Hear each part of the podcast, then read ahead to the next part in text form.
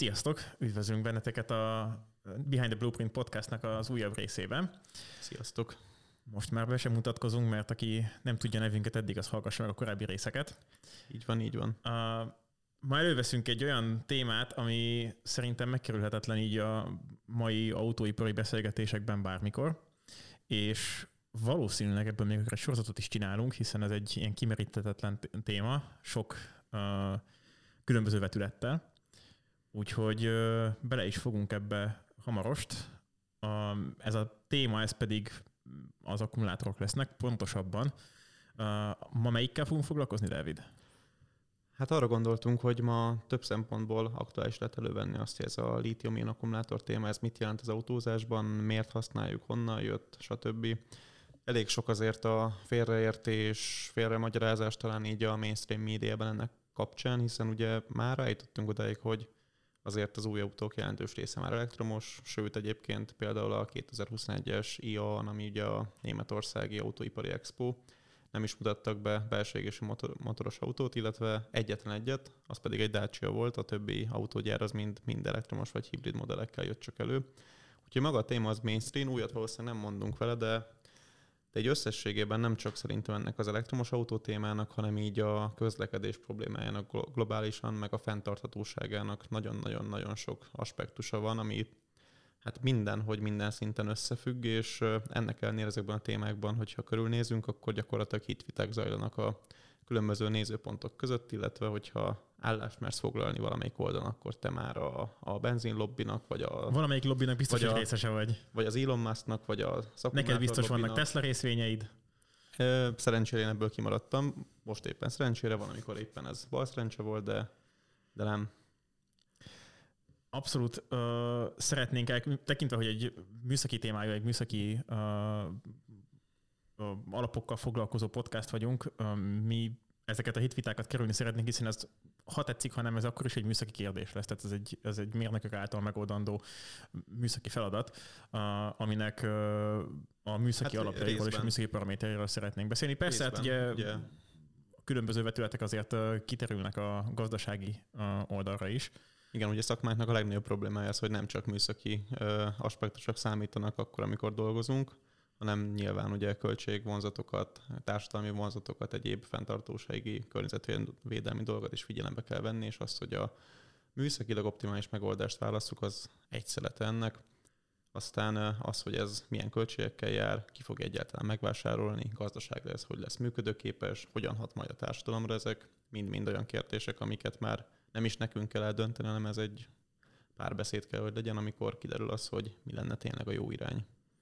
Igen, hiszen ki lehet találni valami nagyon jó technológiát, csak hogyha az utána a piacon nem lesz életképes, mert éppen nem, olyan, nem úgy van becsomagolva, hogy az vonzó legyen a vásárlók számára, akkor úgysem azt fogják választani. Tehát ez innentől fogva um, el tud ezen is akár bukni.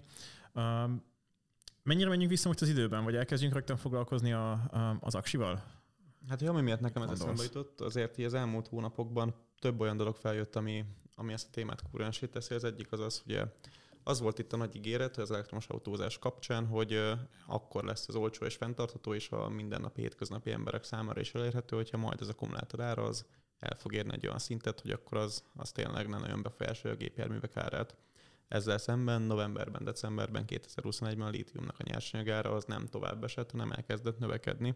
A nélkül pedig nehéz lesz csökkenteni az árat, mert hogy igen, ez igen. a fő alkotóelem.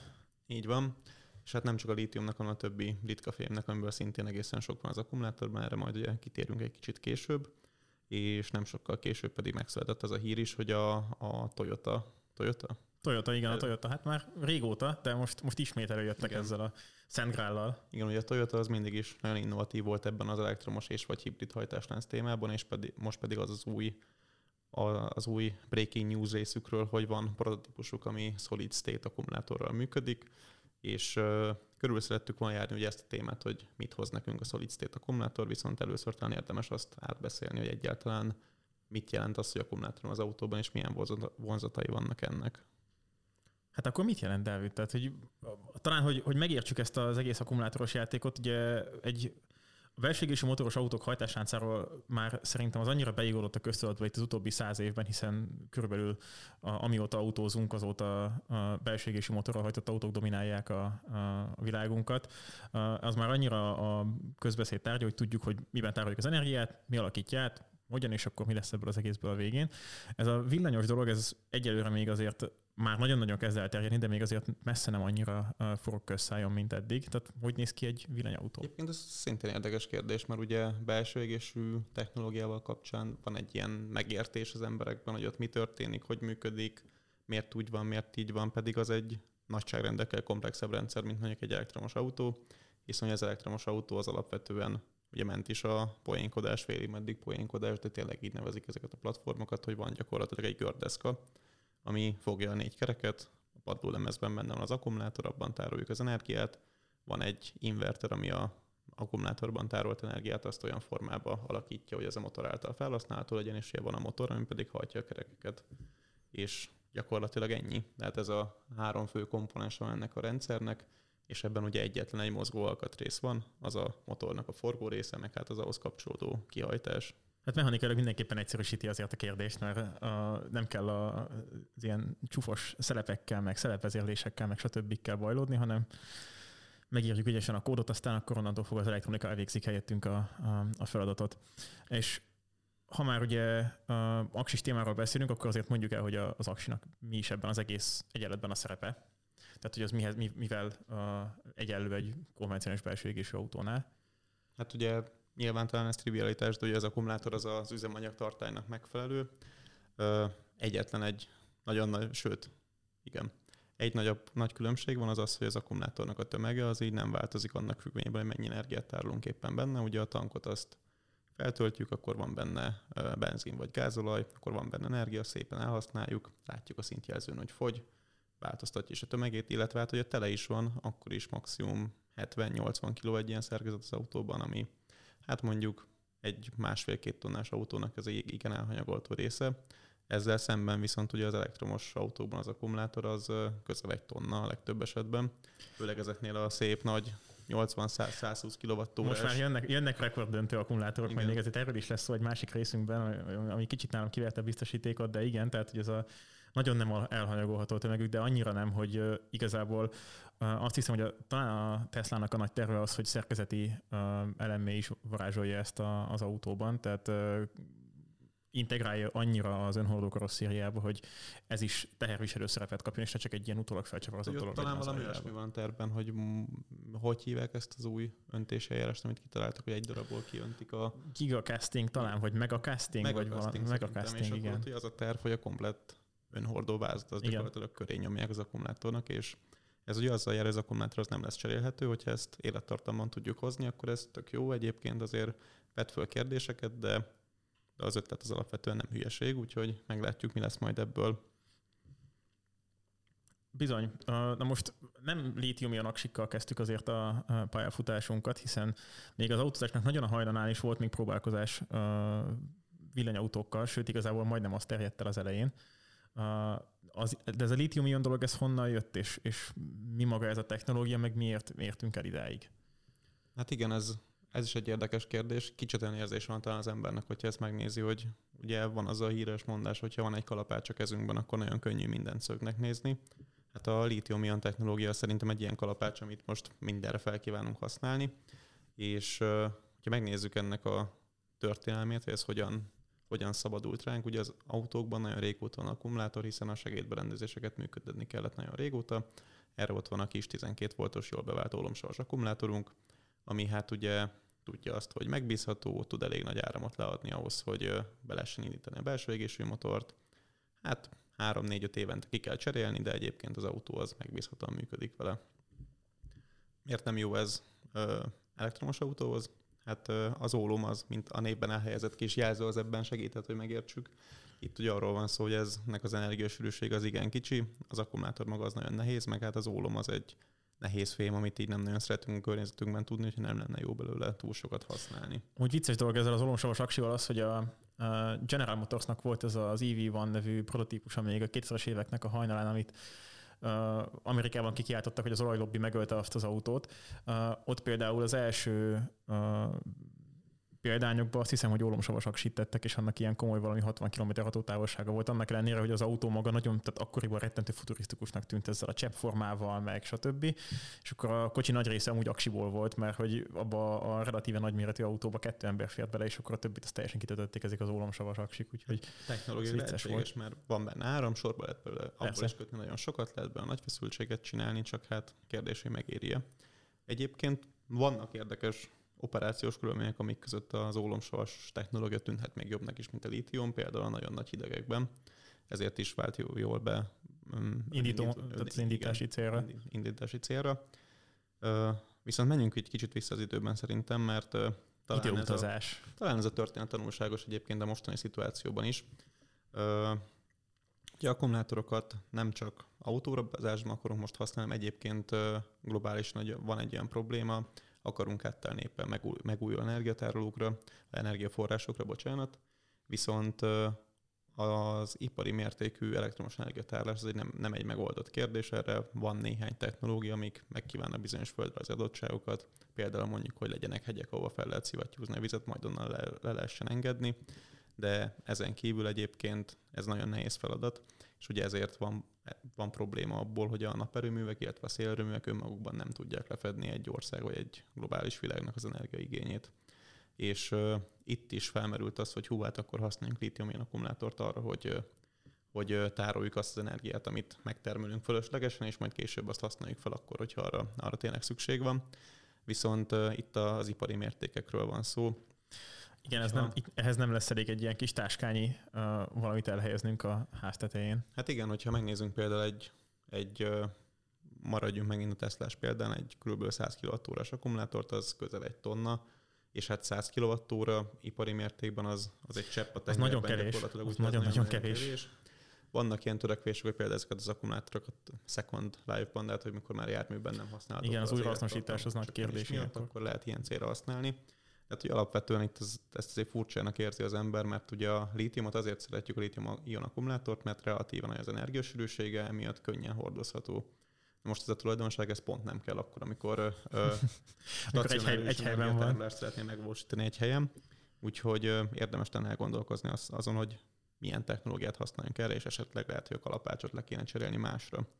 Na és ezt azért mesélem el, mert ilyen már egyszer történt, ugyanis Azért van most lítium akkumulátorunk, mert nem tudom, hogy ha például a Sony-t mondom neked mindjárt, akkor mi jut eszedbe. Mondjuk PlayStation meg Gran Turismo, de Igen. ez lehet, hogy csak én vagyok ennyire. Val- valahogy sejtettem, hogy, hogy nem a lítium akkumulátor fog először, pedig ezt a Sony-nak köszönhetjük, hogy ez globális szinten elterjedt, és a Sony is egy ilyen tipik japán cég, akiről, aki ismert lesz egy termékről, de közben meg ezer más dologgal foglalkoznak. Hát igen, és gyakorlatilag nekik a, az akkumulátor az egy ilyen side projekt volt, mert a 90-es években így elkezdtek foglalkozni a hordozható elektronikai eszközökkel aktívabban. Hát akkor még Walkman, valószínűleg ez most már so, sok embernek nem mond semmit. Megy, uh, aztán meg, meg leszünk bélyegezve boomernek, hogy milyen, ilyen szavakat még ismerünk. Uh, és uh, hát így gondolkoztak, hogy hogy kéne olyan akkumulátort tenni, ami így viszonylag értelmes ideig, órákig ezt tudja működtetni és ők kifejlesztették maguknak a lítium technológiát házon belül, viszont nem volt hozzá gyártókapacitásuk. És ehhez körbejárták Japán akkori nagy akkumulátorgyárait, és bemutatták a technológiát, megmondták, hogy hogy kell csinálni, és azt mondták, hogy itt lenne több tíz millió dollárnyi megrendelés ebben a, erre a termékre, csak kéne egy gyártósra ezt meg tudjátok csinálni, és a japán akkumulátorgyárak azt mondták, hogy bocs, de ezt nem vállaljuk. De miért? Hát erre ugye értetlenül néz az ember, hogy ha valaki odajön hozzád, hogy... Hát igen, csak meg kell csinálni, adok rá pénzt is, akkor... Megmondom, hogy mit kell csinálni, megmondom, hogy hogy kell csinálni, adok rá pénzt, és te meg is fogom tőled venni, és ez egy elég olyan dílnek tűnik, amit, amit hülyeséggel utasítani, de hát ugye az volt a szituáció, akkor a nikkel metal hidrid ment nagyon, mint kémű, egyébként megy is a mai napig bizonyos szegmensekben, és ezek az akkumulátorgyárak bizony erősen investálva voltak ebbe a technológiába.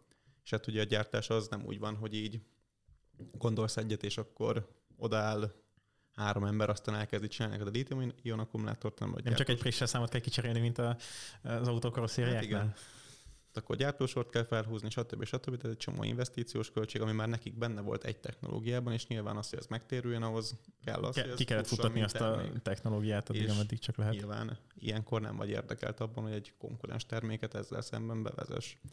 És kicsit most is hasonló szituációban vagyunk, hogy azt az akkumulátort, ami egyébként eddig a notebookunkat, telefonunkat, ilyesmi eszközénket hajtja, azt kívánjuk járműbontatásra, Igen. illetve akár stacionális tárolásra is felhasználni, ami hát működőképes, vannak korlátai, de nem biztos, hogy a legoptimálisabb megoldás. Nyilván Még a gyártókapacitásoknak az átalakítását figyelembe véve sem, tehát hogy az, az általában azért egy kisebb, tehát egy, egy, egy kis, kis ára ahhoz képest, hogy, hogy optimális technológiát használjunk valamire.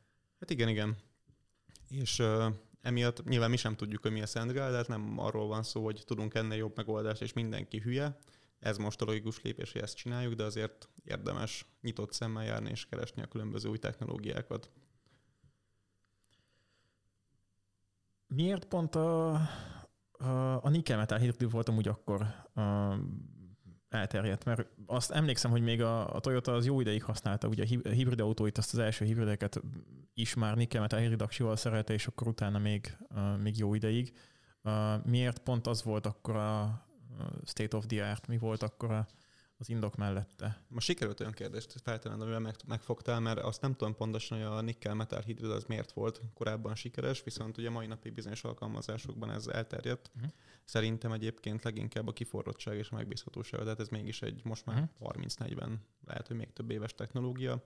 Úgyhogy emiatt ez működik jól, és valószínűleg a, a Toyota is ezért kezdte el ezt használni hibridben, mert egyébként a tűzveszélyesség és az ilyesmi problémák ott kevésbé jelentkeznek. Na hát ez majd érdekes lesz azért akkor itt a... Töltésre érzékenyebb, ott sokkal több mindenre oda kell figyelni, Mhm. de, de egyébként ott, ott az... Ja, meg a Toyotában még azért lehetett ez hibridben nagyon népszerű, hogy a nickel metal hibrid az egyébként nagy volumenben gyártott akkumulátor volt sokáig a lítiumhoz képest. Uh-huh. És ugye a volumen hatás miatt az ára így jelentősen egy Igen. olcsóbb volt, és hát ugye az akkumulátornak még egy fontos tulajdonsága, szerintem mind a hibrid, mint a a hibridben nem vagyok biztos, de valószínűleg abban is, de elektromosban meg tudja, a legdrágább alkatrésze az autónak. Igen. Úgyhogy annak a költsége az erősen befolyásolja a piacképességet és a végfelhasználói árat, úgyhogy az, hogy mit tudsz megkapni olcsóban, az lehet, hogy felülírja azt, hogy egyébként fel akkorában meg jobb? tudnád csinálni lítium-ionból. Igen.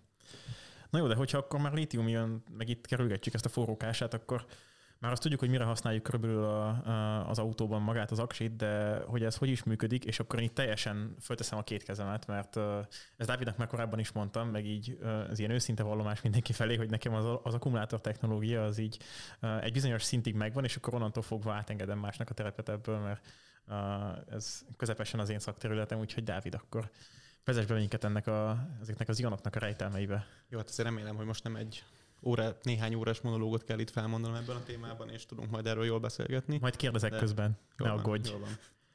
Nagy szakértő én sem vagyok a témának, nyilván ilyen villamosmérnök érdeklődésbe valamennyire belelátok, meg, meg az elektromos autózás is érdekel, mint téma. Sokáig nyilván formastudentes múlt, stb. De nem, alapvetően nem akkumulátorokkal és akkumulátor technológiával foglalkozom így a hétköznapokban. Úgyhogy lehet, hogy az én tudásom is egy kicsit néha felszínes lesz, de azért igyekszünk összefoglalni ezeket a... Ami mielőtt belekezdünk, ha már Formula Studentben említetted, ti építettétek az első villanyos Formula Student autót Magyarországon? Igen. Hát akkor a, pionírtól fogjuk hallani itt a, áttöréseket. Igen. Na, hát akkor akkumulátor. Ugye maga az akkumulátor az mindenkinek nagyon ismerős lehet nagyon régóta, sőt szerintem gyerekkorában sok ember játszott azzal, Jani, te játszottál azzal, hogy citromból vagy almából próbáltál akkumulátort csinálni? Nekem, nekem nem ez volt az, ami, ami megindította a fantáziámat. Én izé- De, de a, ö, ezt a kis tégla testformátumú kis elemet, azt nyugodt, azt szívesen hozzájelentettem a, a, a nyelvemhez, csak úgy, hogy megnézzük, hogy most akkor mi a szitu, úgyhogy azért legalább eddig eljutottam itt az akkumulátoros kérdésben. Hát ugye elektromos akkumulátorral viszonylag régóta találkozott az emberiség. Van kétféle fémünk, amit vala különböző elektronegativitással bírnak, és közte pedig van egy elektrolit, amiben tudnak az ionok áramlani. Gyakorlatilag ez a technológia mióta volt ezt így megpróbált összerakni egy ö, kerámiaedényben, és hát azóta is ezt csináljuk, csak próbáljuk ezt szofisztikálni egyre jobban, hogy minél inkább hatékonyan működjön. De hát van egy anódunk, van egy katódunk, meg van közt egy elektrolit, és hát nyilván az, hogy nem baj, hogyha az alonnal a katód nincsen rövidre zárva, úgyhogy a kettő között általában van valamilyen szigetelő réteg, és ez engedi az ionoknak az áramlását, de egyébként a, a köztük lévő fizikai kapcsolat az pedig meggátolja. És hát ugy, ugyanez a technológia van gyakorlatilag csúcsra járatva a, manapság a lítium technológiában, és és hát akkor mi az, hogy lítium-ion technológia? Mert ugye ez Igen, egy... itt szerint az anyagfelhasználás lesz majd akkor a kérdés, tehát ahogy én értem ebből, az akkumulátor típusok között a felépítés az kvázi akkor ezen a logika szerint működik, csak az nem mindegy, hogy most akkor milyen anyagból készítjük a különböző részeit. Hát így van, így van, igen. Ugye az, hogy lítium-ion az egy, az egy szép nagy gyűjtőfogalom, igaziból az, hogy utána még használjuk ugye a lítium polimer kifejezés sokszor, itt a különbség az az, ami megkülönbözteti a lítium iont meg a lítium polimert, hogy a polimer az egy szubkategória, igaziból az a leginkább elterjedtebb, mert abban az elektrolit az egy ilyen gél polimer halmazállapotban van. Ugye ez viszonylag praktikus, hogy nem folyik a szét, hanem egyben marad, úgyhogy ezért is használják ezt. És hát említettük, hogy anód katód elektrolit. Ezt úgy kell elképzelni a gyakorlatban, hogy ez tényleg ennyire egyszerű, de hát amikor például egy akkumulátort gyártanak, akkor abban így szendvics szerkezetben van egy réteg, ami az anód, nem van még egy réteg, ami az elválasztó réteg, illetve az elektrolit, és van még, egy réteg, ami a katód. Utána erre tesznek egy szigetelést, hogy fel lehessen tekerni azért, hogy és a különböző rétegek ne érjenek össze. De ez a szendvics szerkezet van gyakorlatilag egy több méter hosszú szalag feltekerve, és utána ez van belerakva ebbe a kis hengeres cellába, amit és amit akkor így lesz, így lesz a kis henger. És, és így lesz az akkumulátor, Nyilván azt még meg kell tudni oldani, hogy az áram az ki tudjon ebből jutni, úgyhogy ilyen áramgyűjtősinek vannak ezeknek a rétegeknek a tetején, utána az felül össze van kötve, és akkor abból lesz a kivezetés. De gyakorlatilag tényleg ennyire egyszerű, hogy ez a három különböző anyag össze van rakva, fel van tekerve, ki van vezetve, és kész. Nyilván azért annyira nem egyszerű, hogy mindenki most otthon neki jön akkumulátort gyártani. Ezt semmiképpen nem javasoljuk de komplexitásban azért nem egy bonyolult termék. Hát a, a mechanikai komplexitás az tényleg így, így igen, érthető, igen, de azt, azért itt gondolom, hogy a kémia órákat nem érdemes skippelnie annak, aki, aki ezzel akar foglalkozni. Igen, igen. És hát ha már kémia, akkor ugye mi van benne az akkumulátorban? Ugye azért hívjuk lítium-ionnak, mert a lítium-ionok a, az energia hordozójában az egész rendszerben.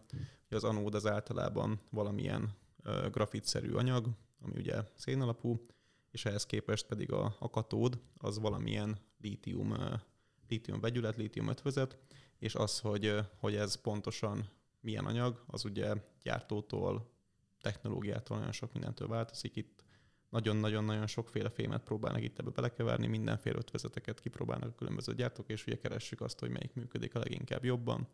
Ugye... És ezek ö, alapvetően a kapacitás növekedést célozzák ezek a fajta kutatások itt, hogy milyen anyag, anyagból legyen a, a katód része az aksinak, vagy pedig más szempontok is figyelembe vehetőek itt?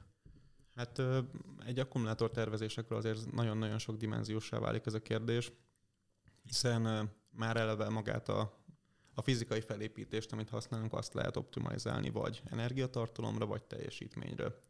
Ez ugye azért tud ellentétes tengely lenni, és most elengedtük azt, hogy milyen anyagokból van, mhm. az a kérdés, azt a anyagot azt hogyan használod fel.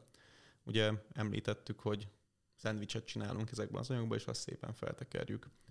Ugye a töltés áramlás az úgy történik, hogy akkor a, amikor fel van töltve az akkumulátor, akkor az anódban, a szénbe be vannak ágyazódva a lítium-ionok, és amikor ezt az akkumulátort kisütjük, akkor ezek az ionok visszamásznak a katódba. És ugye minél nagyobb az a felület, amin ez a mászás meg tud történni, annál nagyobb áramot tudunk kivenni az akkumulátorból, tehát annál nagyobb teljesítményt. Uh-huh. Viszont minél vastagabb az a réteg, amit beleteszel az akkumulátorba fizikailag, tehát a felett ugyanaz marad, viszont a vastagság az nő. Ugye ahhoz, hogy mondjuk a hátsóbb rétegekből ö, ki tudjál venni lítium-ionokat, az úgy idő lassabban kerül, ö, jön előre. Ez most ilyen Nyilván kémiailag nem pont így történik, de is szemléletesen talán ezt el lehet mondani, hogy ilyen mélyebbről jön az ion, akkor több idő kell neki kimenni, ja. ezért kisebb áramot lehet belőle kivenni, de több energiát tudsz benne tárolni, uh-huh. hiszen maga az anyag fizikailag, fizikailag többet bír, több a húsa. Hogy... Igen. És, és ez már egy kérdés, hogy itt ez az arányt hogy választod meg, hogy Abban még volt rendesen anyag. anyag. Igen. Hogy maga az anyag az mennyire legyen vastag, és nyilván mondjuk, hogyha ha hatótávra szeretnél gyúrni egy autó esetében, akkor az energiára optimalizálsz, de hogyha mondjuk egy gyorsulási versenyre készülsz egy autóval, akkor ott viszont akkor ott kell a teljesítmény, hogy... Ugye az a jó, hogy most mindenki mindent akar egyszerre, tehát hogy ez általában így szokott lenni az embereknél, úgyhogy uh, ezt azért nem annyira nagyon egyszerű feloldani ezt a uh, technológiai kis kérdést. Na igen, és akkor, és akkor megérkeztünk addig, hogy milyen ötvezeteket, milyen anyagokat használhatnak fel, és uh, itt pedig a, a fejlesztési irány az szintén nagyon sokféle cél felé mehet. Az egyik az a nyilván az élettartam, hiszen hogyha ennyi pénzt belefektetsz te, mint vásárló, vagy te, mint gyártó egy akkumulátorba, akkor szeretnéd, hogy ennek az élettartam az minél hosszabb legyen. Másik az az, hogy milyen hőmérséklet tartományban lehet ezeket használni, hogy ez az autóiparban különösen kritikus kérdés, hiszen... Ez az állandó vitatárgya most, hogy akkor meddig jutunk el majd fűtéssel, ülésfűtéssel, rádiózással a hidegben, melegben. Így van, így és van. a többi. Egyébként talán erről is csinálhatnánk egyszer egy részt, hogy arról beszélünk, hogy hogy milyen teszteken megy, megy át mondjuk egy, egy jármű, mielőtt az elkerül bárki ezt, hogy azt használhassa, mert ott azért meglepően extrém dolgok tudnak történni. Ez remélem, Ez... hogy érdekelni a hallgatóságot igen, is, igen. úgyhogy... És, és egy másik az az, hogy milyen hőmérséklet tartományban működik, lehet, hogy ezt már elmondtam az előbb, csak már most elfelejtettem. Illetve ott van még ugye a biztonság, hiszen azért nagyon gyakran bejárják a sajtót azok a hírek, hogy hát megint kigyulladt egy elektromos autó, hajjaj, jaj, jaj, jaj. Mm, erre majd később térünk vissza, hogy ez a, ez a safety kérdés is egy nagyon fontos, amikor a kémiát összerakjuk egy ilyen technológiához. Aztán ott van például az ár, a környezetvédelem és a, környezetvédelem és a fenntarthatóság. Ez a három egy kicsit talán összetartozik, hiszen például mondjuk a legnagyobb költségforrás most, ami, amivel sok gyártó szembesült, az mondjuk a kobalt tartalma az akkumulátornak, hiszen egyrészt drága, mert gyakorlatilag egy helyen bányásszák szinte az összeset, és körbe kell hajókáztatni az egész világon, és hát nyilván emiatt ez így nem annyira fent. Nem annyira, nem annyira passzol bele a, a zöld image-be. Igen, igen. És hát nem tudom, most mennyire sikerült átfogó képet adnom egyébként arról, hogy maga egy ilyen akkumulátor, ez hogyan épül fel, hogy olyan működik. Jani, hogyha erről vissza tudsz csatolni, akkor... Talán még szerintem azt érdemes elmondanunk, hogy, hogy ugye egyelőre most tudjuk azt, hogy jó, megvan ez a kis cella, amit hengeres helyét összeraktunk, és akkor abból utána csinálunk egy ilyen kis dobozkát kvázi, talán az lesz egy, egy része egy aksinak, de hogy azért abból többet csatolunk egymás mellé. Tehát, hogy így, tehát ennek a fizikai valója, mm. hogy néz ki a, a, a végén, engem egy kicsit az érdekel, mert hogy én úgy, ez az elektromossággal úgy vagyok, hogy hát nem látom úgy, hogy azzal most akkor mit kezdjek, de az aksi tömböt a végén már látjuk, hogy az egész autó alját kitölti, most akkor azt tényleg úgy kell elképzelni, hogy az akkor ezekkel a kis pici hengeres cuccokkal, és akkor abból épült össze az autónk padlólemeze kvázi? Mm, egészen pontosan igen, de hát, hogy egy ilyen akkumulátor cella, ez jelenthet akár egy gombelemet is, jelenthet akár egy cerózelemet is, illetve hát ugye nagy divat volt régen ez a, szerintem sokan hallották ezt a számsort, hogy 18650-es akkumulátorcella. Ez egy... Ez még nekem is rémlik. Ugye? Régen például notebook akkumulátorokban használták, meg, meg azért nagy ennek a használt piaca, viszonylag standard forma, és ott a 18650 az nem annyira nagy meglepetés, az azt jelenti, hogy 18 mm átmérő és 650 65 mm magas henger, bocsánat. És például mi, a nulla az a vég, mi az a nulla a végén? Na igen, ez, az egy, ez egy óriás Tesla innováció, hogy ők azt a nullát elengedték, mert hogy ők, minek? Is, ők is valószínűleg feltették ezt a kérdést, Aha, értem. Minek, minek az a nulla a végén. És hát ugye ezt a hengeres formát tolja például a Tesla most egyre följebb, úgy átálltak pár éve 21-70-re, de hát ugye 21 mm átmérő 7 centi magas kis hengerecskék, és hát ugye tavaly volt talán a, a Battery Day, vagy tavaly előtt, amit csináltat ezt. Az egyik, egyiken volt már ez a 4680. Így van, ott, ott jött a 4680, ami gyakorlatilag egy sörös doboz méretű akkumulátorcella, és hát ugye itt, itt az a kérdés, ami korábban említett kis szendvicset, amit fel lehet tekergetni, azt azt mekkora dobozba teszed be, és mekkora darabokban. És hát itt ugye ez gyártás technológiailag optimalizálás, hiszen több anyagot tudsz egy nagyobb pannába becsomagolni. Ez szép ilyen kis matek probléma, hogy akkor hogyan helyezgeted el ezeket a hogyan töltött ki a rendelkezésre álló teret térfogatilag ezekkel a szabályozott testekkel. Hát igen, és akkor ugye a matek problémát még egy kicsit még bonyolítsuk. Itt ugye ezeknek a technológiáknak, vagy akkumulátoroknak a hűtés is egy nagyon fontos kérdés és ugye minél nagyobb térfogadot csomagolsz össze egyben, annál, annál több hő fejlődik benne, és, ugye és annál kevesebb hely le tudod adni a hőt, az, meg annál kisebb lesz. Változik, és, és ez is egy tervezési paraméter, hogy oké, oké, okay, hogy ki lehet belőle venni, nem tudom, ez a ramper, de azt ki is kéne hűteni, és az meg már lehet, hogy kihívás. És hát ugye korábban említett hőmérséklet tartománybeli problémák miatt, meg kigyulladás miatt azt látjuk, hogy a lítium technológia az így igen érzékeny arra, hogy a megfelelő körülmények között legyen használva és jól legyen hűtve. Ezek a megfelelő körülmények, ezek pontosan számszakilag mit jelentenek? Vagy most nem akarok itt nagyon uh, pelengére állítani abból, hogy most mennyire figyeltél az, egyet, az egyetemi előadáson, de hogy körülbelül miről van szó itt? Ö, Szerintem nem válaszoltam még arra a kérdésre, hogy akkor hogy lesz a cellából pak, mert el, el, el, akkor jó, akkor, itt a jó, jó, akkor azt Talán tegyük talomba ér... itt ezt a hőmérsékletes játékot, és akkor hogy lesz a cellából pak? Talán azt érdemes még lezárni. Hát úgy lesz a cellából pak, hogy akkor ugye egy ilyen cellát, ami vagy egy ilyen henger, vagy egy ilyen zsákformátumú dolog, vagy egy ilyen dobozformátumú dolog, ami szögletes, azt nyilván könnyebb csomagolni. Egy ilyen cellát, ami például mondjuk a mobiltelefonunkban is van, ezt így megfogunk és összecsomagoljuk még nagyon sok barátjával, és ilyen, ilyen módon kialakul egy akkumulátor stack, uh-huh. vagy egy csomag. Ez, ezek az egységek azért fontosak, mert ugye egy elektromos autóhajtás az több nagyobb feszültséggel működik, és egy ilyen cellának, tök vicces, egy ilyen apróságot még nem is, nem is mondtunk ide, egy ilyen cellának ilyen évleges feszültség az ilyen 3,6 volt környéke. Hát ugye az egy autó nem fog messzire menni, és ezt úgy tudod úgy tudod növelni, hogy ilyen cellákat kötsz szépen sorba. Meglepően sok darabot, ugye 400 voltot kell elérni, úgyhogy hát 400 kötően 800 volt, ugye például a Porsche Taycan az most már 800 voltos hajtáslánccal bír, Igen. és valószínűleg fogunk még följebb menni feszültségben később, de már 400 volt eléréséhez is gyakorlatilag közel 100 cellát, vagy több mint 100 cellát Igen. kell itt szépen sorba kötni.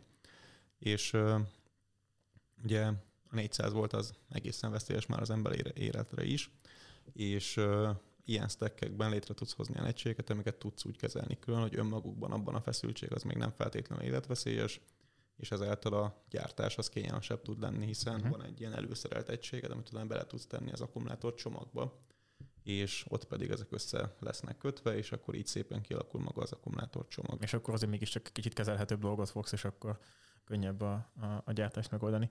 Nem akarom félrevinni a témát itt ezzel, de most így beugrott ez a kérdés, hogy 400 volt, 800 volt, stb. Ez a feszültséghajhászás, ez, ez miért van? Hmm, hát leginkább ugye hatások növekedés miatt, uh-huh. hiszen már magában az akkumulátorban is ugye ott abban is keletkeznek veszteségek, hogyha már innen indultunk. Az akkumulátornak van egy belső ellenállása, és hogyha abból te áramot veszel ki, akkor ezen az ellenálláson ugye hő fog, hő fog fejlődni. Igen. És ez a, ez a hőmennyiség az, az árammal négyzetes, úgyhogy ha az áramot uh-huh. tudod csökkenteni, akkor, akkor, a, a hőveszteség. akkor a hőveszteség is jelentősen csökken.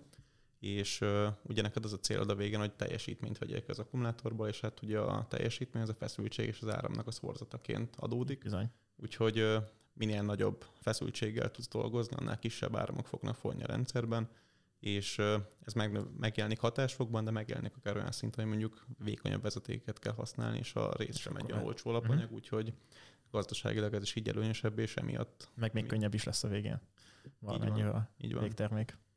Kiváló, kiváló. Szóval akkor most már meg vagyunk ott, hogy összeállt ez a pakkunk, és akkor most térjünk rá erre a hőmérsékletes kérdésre, mert akkor az, az egy közepesen látok rá erre a témára, mert itt legalább már ilyesmivel foglalkoztam, hogy termomanagement, meg stb. Ugye, mondjuk első, elsősorban belső motoros autóknál, de akkor, ha jól értem, vagy jól gondolom, akkor itt is van valami optimális hőmérséklet tartani, amiben kell tartani ezt az akkumulátort, és akkor mivel egy autónak a felhasználási felhasználásnak a természete az abból adódik, hogy használjuk azt hidegben, meg melegben is.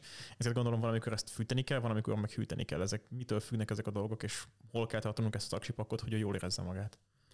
Ö, igen, hát ö, itt ugye van egy elég nagy konfliktus, mert ugye a standard autóipari követelmény az általában a, a mínusz 40 plusz 80 vagy 85 fok, ö, és ezt az a lítium akkumulátor az egészen nyilvánvalóan nem tudja, úgyhogy szükség van termálmenedzsment megoldásra, hogy te is mondtad, és uh, ugye például tesla látjuk azt, hogy ők hőszivattyút használnak, sok gyártó foglalkozik ezzel szinten, hogy hőszivattyús irányba mennek el a hatékonyság miatt, meg ugye ezt akkor össze lehet kötni az utaskabinnak a hűtésével, fűtésével, úgyhogy ezt személyautós esetben meg lehet oldani viszonylag praktikusan és itt az optimális hőmérséklet tartományon az akkumulátor tényleg jól érzi magát, az így a 5 45 fok közti tartomány. Uh-huh. Hát azért akkor van egy kis mozgástér ebben a történetben. Van, van, nyilván itt nem arról van szó, hogy akkor 26,7 fokon kell tartani az egész pakot folyamatosan, mert különben itt már problémák történnek, de, de azért a szabóhőmérséklettől nagyon eltérő hőmérsékleteket nem szereti. Nyilván itt kémiai alapú energiatárolásról van szó, úgyhogy ha nagyon lehűtjük, akkor ezek a folyamatok lelassulnak, az egész rendszer sokkal lomhább lesz. Uh-huh. Ezzel is találkozhatott a az átlagember nem is tudom melyik iPhone-nál volt ez egy, ez egy probléma, hogy egyszer csak eljött a tél, és elkezdte kikapcsolni a telefonok. Mert nekem, nekem volt ilyen élményem, Svájcban voltam egy ismerősömnél, és uh, már akkor eléggé végét járt a telefonomnak az aksia. Uh, 100 volt feltöltve, kivettem a zsebemből mínusz 20 fokban, és azonnal kikapcsolt a telefon, hogy elkezdtem volna vele fényképezni, úgyhogy ezt eléggé személyesen átéltem ezt a történetet. Hát igen, mert ugye ezek a dolgok ezek így lelassulnak, és uh, ezen felül ebben a tartományban a az élettartalmal is lehet problémák, bajt is lehet hogyha például töltünk, mert ugye azok a kémiai folyamatok, amik le tudnak játszódni bizonyos hőmérséklet tartományban, azok, azok ilyen hidegben, hidegben meg már nem. nem. És hogyha például hidegben töltöd az akkumulátort, akkor azok a lítiumionok, amiknek be kéne épülni a, a grafit struktúrába, azok nem beépülnek, hanem elkezdenek felhalmozódni annak a felszínén, uh-huh. és ez ugye kapacitásvesztést eredményez, hiszen kivonsz a rendszerből olyan ionokat, amik egyébként a, a töltéshordozásban vettek részt. Ugyanígy magas hőmérsékleten ott megint csak más kémiai folyamatok kezdenek el elindulni, vagy éppen felgyorsulni, úgyhogy a, az élettartam az elkezd jelentősen csökkenni, például 45 fok felett, hogyha használod. Úgyhogy akkor működik, működik, de de nem, nem, nem sokáig. Hosszú távon magad alatt vágod a fát. Ne, nem egészséges. Aha. Úgyhogy... Um, és van-e az aksiknál vagyis hát ilyen elektromos autó, lehet, hogy azt mondjuk később kéne talán felhozni, de az a hőmérséklettel függ össze, hogy az aksi bekerül ebben a, ebbe a runaway állapotba, amikor nem tudod megállítani a, az égését, vagy az, az nem ezzel függ össze? Hát végül is összefog, hogy alapvetően az a baj, hogy nagyon meleg az egész rendszer, és emiatt elkezd Hát igen, de hogy a kiváltók az a, az a túlmelegedés, vagy pedig ott inkább a feszült, túlfeszültségtől történnek ilyen dolgok? Ö, messziről indítanám ezt a választ, Aha. mert itt uh, problémát nagyon sok mindent tud okozni. Hogyha megnézel egy ilyen... Nagyon kényes dolog ez az akkumulátor. Nagyon, egyébként tényleg, ugye konkrétan ott van például a BMS, a Battery Management Igen. System az akkumulátorban, ami nem véletlenül van ott. Ö, szerintem ezt ez is ilyen meglepő lehet, de ugye mondtuk, hogy ez több száz cellából épül fel egy ilyen akkumulátor sorban, és lehet, hogy ezt még párhuzamosan is ki van terjesztve, tehát akár ezres nagyságrended is elérhet a beépített celláknak a száma és itt van egy olyan feladat, hogy itt mindegyiknek, tényleg minden egyes cellának külön-külön mérik a feszültségét, és a cellák jelentős részének mérik a hőmérsékletét is. Ez ugye pont azért van, hogy ebben az optimális működési tartományban, sőt nem is optimális, hanem biztonságos működési tartományban lehessen tartani a cellákat, mert hogyha ezt elhagyjuk, akkor a, ahogy te is mondtad, így a cellák azok elkezdenek néha néha kigyulladni. Ugye az és akkor kell beletennünk a vadonatúj 50-60 milliós villanyautót egy nagy kád vízbe, hogy ott fűzör Igen, igen, ez, ez sokáig standard megoldás volt, sőt sok hely még mindig az, már azért jönnek ennél szofisztikáltabb megoldások, például egy marha nagy fémtüskét beleszúrni a pakba alulról, és akkor elrasztani az egész rendszert vízzel. Jó, hát de... akkor mégiscsak legalább csak az akkumulátor megy a levesbe, és nem az egész autó. Hát igen, igen, meg egy ilyen tüskét egyszerűbb odavinni, mint egy rohadt nagy igen. konténert. ennek meg ugye az oka, hogy a lítium is ugye megint csak középiskolás élményeket próbálok visszaidézni, ez szerintem sok embernek megvolt, amikor a kémia órán esetleg előkerült egy darab lítium, és akkor átvonyosan be lett dobva egy ilyen körömpiszotnyi kis darab egy nagy kád vízbe, és akkor azt láthatta mindenki, hogy ez a kis darab az így rohangál a víz felszínén, meg gőzfejlődik, ne Isten még ki is gyullad. Úgyhogy a, a lítium az a vízzel is így reagál, meg a, meg a környezet levegő oxigénjétől gyakorlatilag azonnal oxidálódik Szerencsére ionos formában van benne az akkumulátorban vagy vegyületben, úgyhogy az, hogy vízzel érintkezik közvetlenül, az nem az feltétlenül nem probléma. probléma. Ö, nem feltétlenül azért ö, Azért ne, ne locsoljuk meg otthon a, a, az aksinkat. Ha még nem javallod, de hogyha mondjuk az embernek kigyullad otthon a telefonja, akkor lehet, hogy nem hülyeség mondjuk megereszteni a mosdót vízzel és abba beletenni. Mm. Mert ugye itt ezzel azon az a cél a vízzel való eleresztásnál, meg a vízből betevésre, hogy a rendszert azt hűtsük, mert hát egy tüzet azt hogy oltunk el, vagy csökkentjük a hőmérsékletet, vagy, vagy elvonjuk az, az anyagot, vagy eltávolítjuk az oxigént, és az akkumulátornak van egy olyan fránya tulajdonsága, hogy mind az anyag, mind az oxidálószer benne van, úgyhogy csak a hőmérséklettel tudunk segíteni, és és hát akkor így, így Azért ahhoz a... képest, hogy ahhoz képest, hogy folyamatosan soroljuk fel a dolgokat, hogy mi, mi történhet az akkumulátorban, eléggé komolyan ráépítjük a, a, a mindennapi életünket. Hát igen, a korábban említett PMS rendszer talán mindjárt beismerjünk egy kicsit, hogy ez mit csinál, azért egészen jó munkát végez abban, hogy ez így benne legyen tartva ebben az optimális működési tartományban, meg ezzel már egészen jó tapasztalatunk van, hogy olyan nem kell kigyújtani egy akkumulátort. És hát itt ennek is van egy ilyen fura percepciója, hogy ha akkumulátor tűz van valahol, akkor az nyilvánvalóan bejárja még mindig az egész világ sajtot, és úristen, megint kigyulladt egy Tesla. Most egyébként pár napja gyulladt ki egy Hyundai, vagy ki a taxi a, a Budapesten a Váci úton, mert ugye ütközött. Hú, az is, is. Azt a cikket is nagyon szerettem, mert a kedves újságíró beleírta azt a mondatot, hogy a lángok az autó elejéből csaptak hogy biztosan nem a nagy feszültség akkumulátor gyulladt ki. Bennem felmerült a kérdés, akkor mi, mert egyébként másik anyagot nem, nem tudok egy, egy ilyen járműben. De hát na, ezek ugye eljutnak a sajtóba, a belső motorunk meg van nagyon régóta, az azzal kapcsolatos. Valószínűleg hozzászoktunk.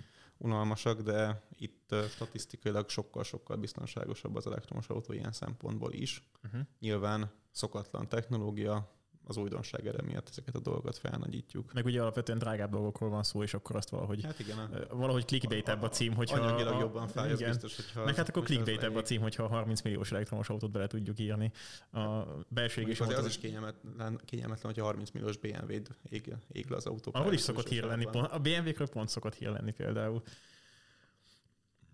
Na igen. Na de akkor itt ez a battery management systemről, hogyha már szó van, uh, akkor mondtad, hogy figyelni kell a celláknak a töltöttségét, és az összes cellánál, összes cellára hogy ha van ezer cellánk az aksiban, akkor mindez ezerről mindig, minden időpillanatban tudni kell, hogy hány, mekkora feszültség benne éppen. Ez hogy zajlik, ez mivel csináljuk ezt, meg ez hogy történik? Hát ugye erre pont emiatt, hogy ez viszonylag nagy volumenben szükséges, vannak már kifejezetten célhardverek, amiket erre fel lehet használni. És ugye hát ez egy kicsit csúsztatása minden cellának, de fogalmazunk, hogy minden feszültség szintnek mérni kell a feszültséget, uh-huh. mert ugye, hogyha párhuzamosan kötsz cellákat, akkor azok biztosan garantáltan egy feszültség szinten lesznek, mert ugye ez egy ö, elektronikai sajátosság, hogyha valamik párhuzamosan vannak kötve, akkor azok csak egy feszültségen lehetnek. Erre még én is emlékszem. És, ö, és ezeket a feszültségszinteket mérjük. Ez ugye ez a néhány voltos feszültség, tehát maximum 4,2 voltig szoktak tölteni ezek a cellek, úgyhogy ezek még mindannyian kis feszültségek, és ugye ezt a sok adatot összegyűjt egy központrendszer, és az figyeli, hogy ezek a számok, ezek hogyan alakulnak, ugyanez igaz a hőmérsékletre is, és hát ugye sok mindent nem tudunk csinálni, hanem hogyha baj van, akkor megtiltjuk az akkumulátornak a további használatát, és így védjük meg a mély kisüléstől, vagy a túltöltéstől, vagy a túlmelegedéstől és ilyesmitől illetve ugye egy másik feladat ennek a BMS rendszernek az az, hogy balanszolja, tehát kiegyenlítse az akkumulátorpakkot. Erre pedig ugye azért van szükség, mert hogyha elképzeled ezt a sok sorba kötött cellát, akkor ugye azokat tölteni csak egyszerre tudod. Uh-huh. Hát ugye egy töltőt tudsz az autóba, az az akkumulátornak a két végére csatlakozik. És akkor onnantól fogva mindegyik, akkor, vagy mindegyik kap, vagy... Hát mindegyik kap, Igen. csak kérdés az az, hogy melyik cella milyen mértékben töltődik, mert ugye gyártási szórás, máshogy melegednek, csomó minden miatt ezek kicsit elcsúszhatnak egymástól. És az egy probléma, hogy addig tölted az akkumulátort, amíg egyetlen egy cella is eléri a túlfeszültség határát, vagy a maximum töltésfeszültség határát.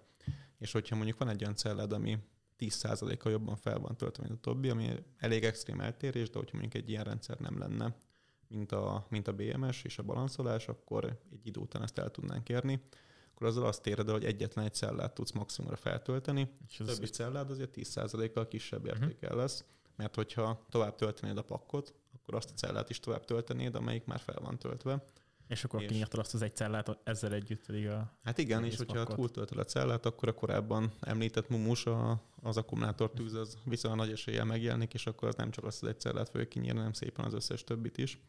Viszont ha meg nem töltjük fel teljesen az aksit, akkor meg viszünk magunkkal ha 10% töltöttségi veszteségről beszélünk, akkor 10%-nyi plusz tömeget még ráadásul, ami tök üresen ott van az autóban. Így van, így van úgyhogy emiatt a, a cella balanszolás az egy nagyon fontos művelet, ami pont erről szól, hogy ezeket az egyenlőtlenségeket próbálja kiiktatni az akkumulátorban. Több eljárás van, az egyik a passzív, a másik az aktív balanszolás passzív esetben ezeket a különbségeket csak simán elfűtjük, de hát akkor azt az egy cellát konkrétan elkezdjük kisütni, és megvárjuk, amíg ez a fölösleges energia eltűnik belőle, és aztán a többi csomaggal, vagy a többi cellával együtt feltöltjük őt is. Ennél szofisztikáltabb az aktív, amikor ugye azt a többlet energiát, azt szépen elosztjuk a többi cella között, és ö, ö, ilyen módon ez egy hatékonyabb eljárás, ugyanakkor itt meg megint csak bejönnek a gazdasági szempontok, mert az, hogy ezt meg tud csinálni, hogy száz cella közül bármelyikből bármelyik át tudjál tölteni, akkor egyrészt az nagyon drága, másrészt nagyon komplex, másrészt meg, hogyha azt feltételezed mondjuk, hogy ezt meg tudod csinálni, nem tudom, 80-90 százalék hatásfokkal, de hát már veszteség van rajta, és akkor egyszer ennek a 10 százalék energiáját kell így elosztanod. Lehet, hogy jobban megéri csak simán elfűteni, mint sem ezzel az egész Igen, ki, ki kell matekozni, hogy megéri az a befektetett mennyiségű idő, pénz, energia, amit arra fordítunk, hogy kifejlesszük azt a bonyolultabb rendszert, mert a végén aztán lehet, hogy nem fog az tulajdonképpen Igen. sok mindent hozni. És maga a töltés az hogy megy végbe? Hát ugye bedugjuk, és kész, és akkor, és akkor ennyi, és akkor ott, ott hagyjuk. És akkor valami, valami rossz indult ember kihúzza a töltőt, akkor reggel nagyon szomorúak vagyunk a, a parkolóban. Hát ugye kémiailag ez ugye úgy néz ki, hogy amit előkorábban érintettünk, hogy a lítiumionok azok elkezdenek visszafelé vándorolni a katódból az anódba. A katód anódot egyébként én személyesen sokszor szoktam keverni, mert az nem tudom, nekem kicsit olyan, mint van, akinek a jobb meg a bal kéz, de lehet, hogy ez így villamosmérnökként egy kicsit kellemetlen, de nekem mindig utána kell nézni, akkor most melyik a pozitív, melyik a negatív. Ha, átnéz, ha utána nézed, az biztos legalább, mert igen, akkor igen. nem megtippeled. És, és ugye az történik, hogy kívül egy nagyobb feszültséget kényszerít az akkumulátorra, mint ami abban van természetesen, és akkor emiatt ugye az áram az megindul visszafelé, és akkor ezt a folyamatot lehet csinálni visszafelé. Ugye ez a lényeg az akkumulátornak, hogy ez a folyamat ez megfordítható benne. És Hát időjebb szerintem sokan lehetnek frusztráltak, hogy akkor most miért nem tudjuk megmondani azt, hogy egy akkumulátor az mennyi idő alatt töltődik fel, meg, meg miért nem konstans dolog, ez meg mi az, hogy ott van, nem tudom, 80 kW-os töltő, és akkor bedugom az autómat, de csak 60 kW-tal töltődik, úristen, itt a világ. Jó esetben. Le, ne egy Isten, csak tízzel. És ennek ugye több eleme van, meg több oka van. Az egyik az az, hogy az akkumulátor töltésének eleve több fázisa van. A több fázisa lehetséges. Itt talán szemléletes példa az, hogy ugye nem tudom, hogyha beszállsz mondjuk egy buszba vagy egy repülőbe, akkor amíg, hogyha üres a busz, akkor ugye sokkal könnyebben tudnak beáramlani az emberek és helyett Ó, igen, így már értem. Itt uh, elején láttam elveszteni, hogy hova fogok ezzel kifutni, nem, mert ugye nekem a, a töltésnek a fázisai csak onnan vannak meg, hogyha nem erítem a saját autómban a, a kiváló kis olvasavas aksit, akkor hogyha fölteszem azt egy akkumulátortöltőre, akkor azt szépen mutatja a különböző mhm. ciklusokat, hogy mi történik. Azt már nem tudom, hogy pontosan azok a kis piktogramok mit jelentenek, amikor ott vannak, de nagyon szép ilyen kis színusz hullámok vannak rajta általában, hogy akkor az egyik az kicsit sűrűbb, gondolom, akkor ott több ö, feszültséget kap az aksi a töltés során, utána meg valami balanszolás lehet, de hát ezt nem akarom én megmondani, mert az ólomsavas töltés egy kicsit más, mint az uh-huh. akkumulátor töltőt csinálnak, vannak ilyen mindenféle trükkök, hogy regenerálás, meg nem tudom, ott, ott lehetnek ilyen színuszok, de alapvetően a lítiumos ionos töltés, ugye ott, hát a lítium ionokat próbálják visszatömködni a grafit elektródába, amiből azok kiáramlottak, és akkor ugye jön a repülős példa, amíg üres az elektród, addig könnyen találnak helyet uh-huh. az ionok, amikor pedig már elkezd feltenni, hogy egyre nehezebb őket visszatömködni, meg egyre nehezebben foglalnak ott helyet és emiatt az első rész, amikor könnyű oda menni, akkor azt úgy hívjuk, hogy konstans áramú töltés. Aha. Itt ugye arról van szó, hogy maga az akkumulátor az, hogyha tehetni, akkor bármennyi áramot fölvenne szinte, ezért nekünk kell szabályozni az áramot, uh-huh. hogy, hogy ne, ne sérüljön az akkumulátor, és emiatt ezt, ezt tök lehet szabályozni, csak itt lehet a 80 kW-ot egyáltalán beletenni, vagy a nagy, a nagy teljesítményt, amit a töltő azt tud hiszen ezt most a mi kezünkben van az, hogy az adott feszültséghez mekkora áramot teszünk hozzá, addig, amíg ugye nem sértjük meg az akkumulátornak a mhm. paraméterét, vagy nem melegítjük túl. Mert ugye az első ilyen derating pont az akkor jön, hogy az akkumulátor az elkezd túl meleg lenni, és nem lehet annyi áramot beletolni, mint amit szeretnénk. Igen, nem, de körülbelül egy olyan, hát 70-80 Pont ezt akartam kérdezni, hogy ez most akkor meddig tud tartani? Ez ugye nem a végtelenség tart, elkezd megtelni a repülő, uh-huh egy olyan 70-80 százalékos szintnél eljön az a pont, amikor azt fogjuk látni, hogy elértünk egy olyan feszültséget, amit már nem tölthetünk tovább, uh-huh. tehát nagyobb feszültséget kéne az akkumulátorra kapcsolni, mint amit a cella maximum megenged. Ugye ott Aha. nyilván nem szeretnénk, hogy kigyulladjon, nem teszünk nagyobb feszültséget, és ilyenkor a töltőáramunk elkezd csökkenni, viszont a feszültség az fix marad, Igen. úgyhogy ezt konstans feszültségű töltésnek uh-huh. nevezzük.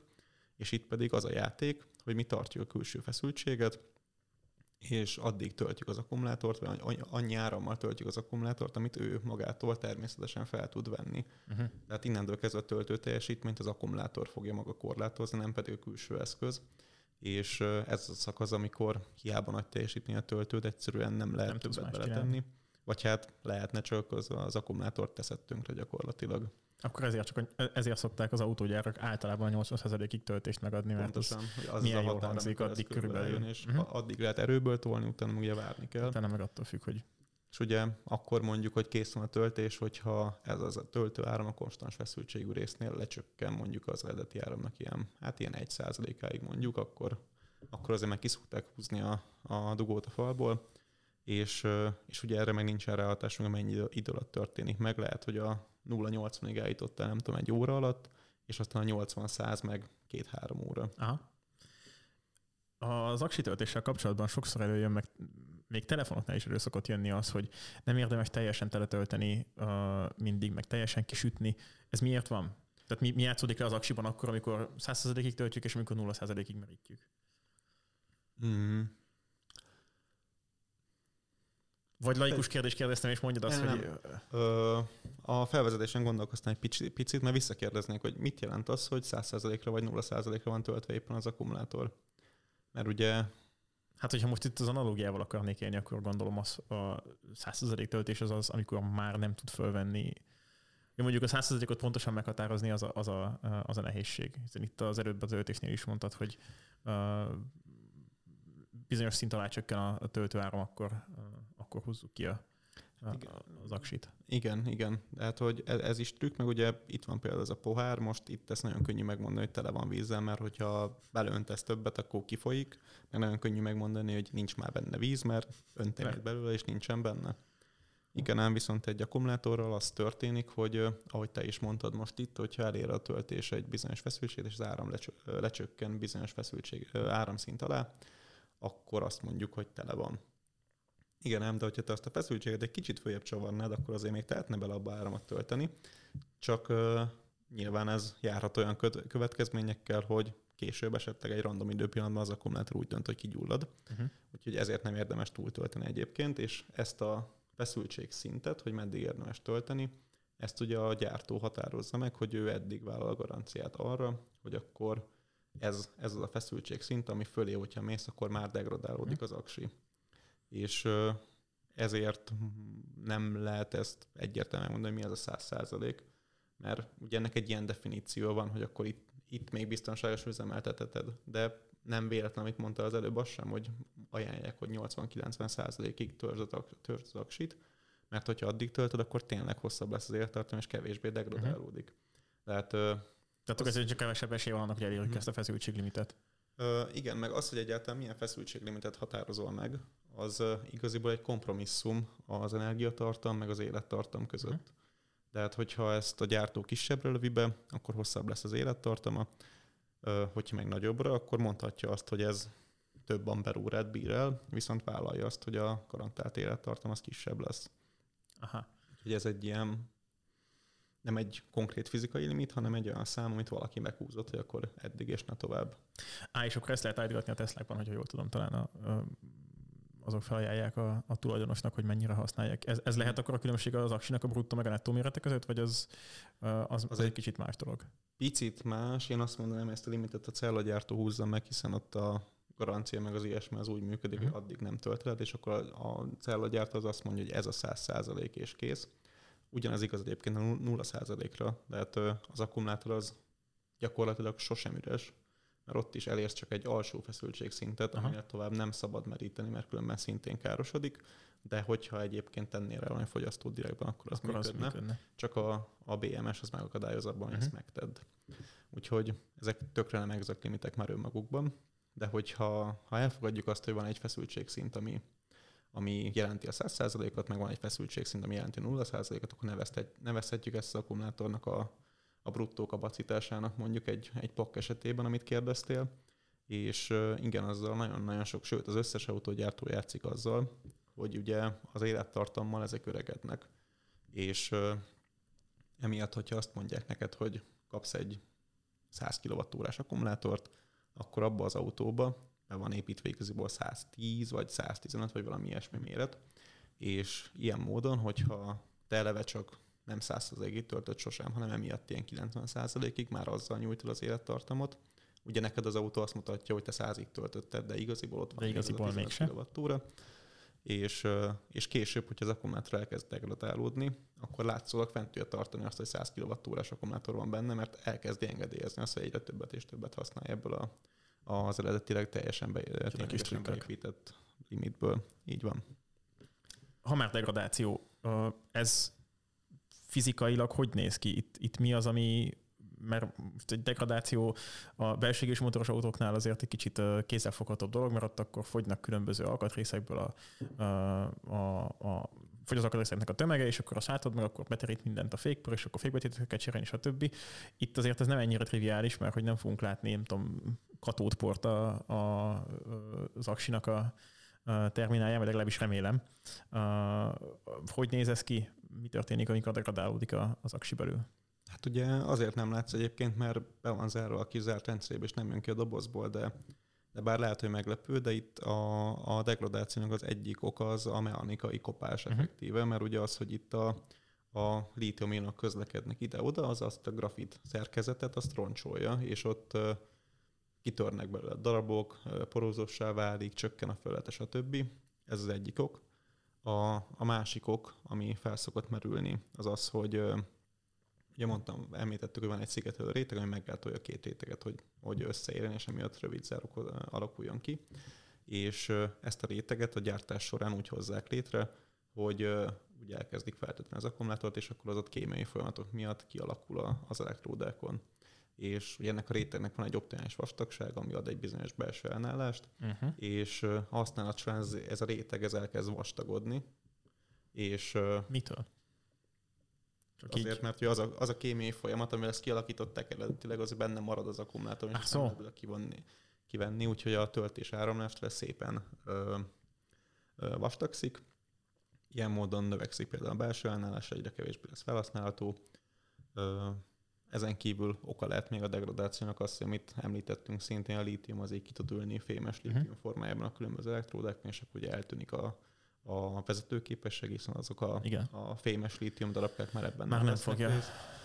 Illetve hát maga az elektroid is például degradálódhat, hiszen ugye ez egy szerves polimer általában, és hogyha az mondjuk elkezd vizesedni, az is egy probléma, hogyha elkezd párologni és elkezd kiszáradni, az is egy probléma. Úgyhogy nagyon-nagyon sok mechanizmus van, ami ezt az akkumulátor öregedést azt, azt hajtja. És hát ugye ez sem egy, egy hard limit az akkumulátor életében, mint a feszültségekkel volt azt szokás mondani, hogyha egy ilyen akkumulátor eléri mondjuk a, az eredeti kapacitásának a 80%-át, tehát annyit csökkent, akkor, akkor azt mondjuk, hogy ez már elhasználódott, és akkor mondjuk autóban már nem használják, de akkor át lehet rakni például egy ilyen otthoni kis energiatárlóba, vagy ilyesmibe, hiszen ott az nem baj, hogy az energiatartalom már csökkent, mert hát elfér nagy tömegben. Igen. Meg hát ugye jön a, az újrahasznosítás és ilyesmi, Mm. Igen, ugye ez nagyon nagy kérdés az aksikkal kapcsolatban azért, hogy egy autó élettartama, nyilván most ez gazdasági viszonyoktól függ, hogy ki mennyit tekint egy autó élettartamának. Van, aki három évente cserélgeti, a kis hazánkban ez azért kevésbé jellemző.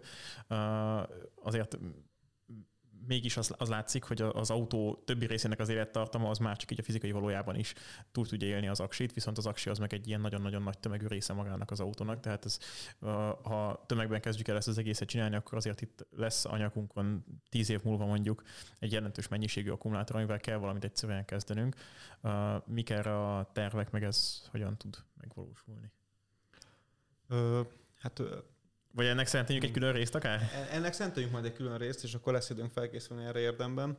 Uh, amit talán még érdemes megemlíteni most ilyen általános akkumulátoros témában, az magának a, a, a state of charge-nak a fogalma, meg egyébként mit, mit jelent uh-huh. az a százalékocska így a telefon jobb felső sarkában, meg, a, meg az a akkumulátor, akkumulátor autóhatótávban, kilométerekben, meg hogy mitől változik az. Hát annyit mehetünk el vele is. Egyszerű kérdés. Hát igen, de de honnan tudjuk, hogy annyit mehetünk el vele? Honnan tudjuk, hogy annyit mehetünk el vele, de indulunk egyébként a, a belső égésről, de sokan mondják, hogy az elektromos autón ez egy probléma, hogy hát az a szám az nem is úgy van meg, hogy mekkora benne a bizonytalanság, meg jaj, jaj, jaj.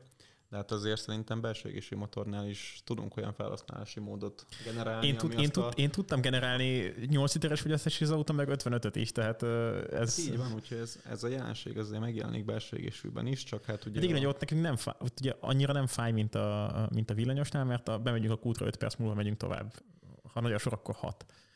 Így van, így van. Meg hát ugye a belső égésű technológiában, mielőtt az folyékony anyaggal megy. Ott van egy olyan előnyünk, hogy van egy tartalékunk, aminek ismerjük a térfogatát, és abban van egy kis úszó, és akkor megmondja, hogy meddig van benne a víz.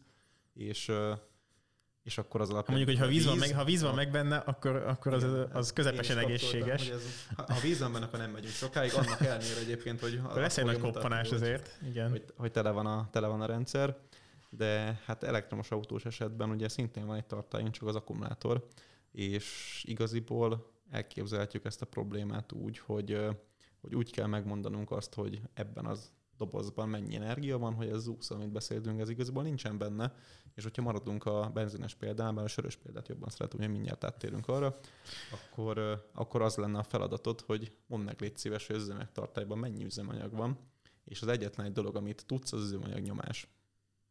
Uh-huh. És kérlek szépen prediktáld azt, hogy mennyi energia van még abban a tartályban. De de maradjunk akkor a sörös példán, mert látom, ez téged is jobban érdekel, mert kicsit itt leakadtál. Igen, itt most így az estében lehet, hogy a sörös példához jobban igen, tudok azonosulni. Hát ugye az akkumulátornak, hogyha kívülről ránézel, akkor ha le van merülve, meg fel van töltve, és ugyanakkor a, ugyanolyan a szaga, ugyanolyan a színe, ugyanolyan a mérete, ugyanaz a tömege is és úgyhogy ezt így nagyon nehéz megmondani, és az egyetlen egy dolog, amit tudsz rajta mérni, az így a feszültség az akkumulátornak. Szerencsére, ez arányos egyébként a, a töltéssel, de ugye a kémiától függően az, hogy itt mi az összefüggés, az, az nagyon-nagyon változó, korán sem lineáris. Az a tartomány, amit szoktunk ebből használni, az általában az, de, de ez azt jelenti, extrém példával él mondjuk egy, egy lítium vasfoszfát akkumulátornál, ez ilyen 150-200 millivolt az Ezt akartam kérdezni, hogy gyanítom, hogy nem 100 voltokról beszélünk itt egy 800 voltos aksinál sem, amiben ezt mérjük. Összességében azért majdnem annyi, mert ugye 100 cella van sorban. Ja, mondjuk ez igaz. Ö, vagy több, több mint ja, persze egy ilyen nagy akupaknál azért máshogy. De mondjuk ott a 3,6 voltos névleges feszültséghez képest az, hogy tele van, meg az, hogy le van merül, az plusz-minusz 100 volt. Ugye hát ez igen Tehát pontos milli mérés. Volt. Milli volt. Ugye igen pontos mérés kell azt, hogy ezt meg tud mondani. És ezen felül még probléma az, hogyha az akkumulátort egyébként használod, kisütöd, töltöd, akkor, akkor ugye annak a feszültsége az változik, nem csak annak függvényében, hogy te egyébként mennyi töltést vettél ki, hanem ugye van még belső ellenállása, meg egyéb elektromos paraméter, és emiatt, hogyha mondjuk elkezdett kisütni a nagyobb árammal, akkor a feszültség az hirtelen leesik, majd szépen visszaáll egy adott szintre, uh-huh. relaxálódik, és ez igaz a, a töltésre is, hogyha elkezdett tölteni, akkor az feszültség az szépen túllő, majd idővel szépen relaxálódik.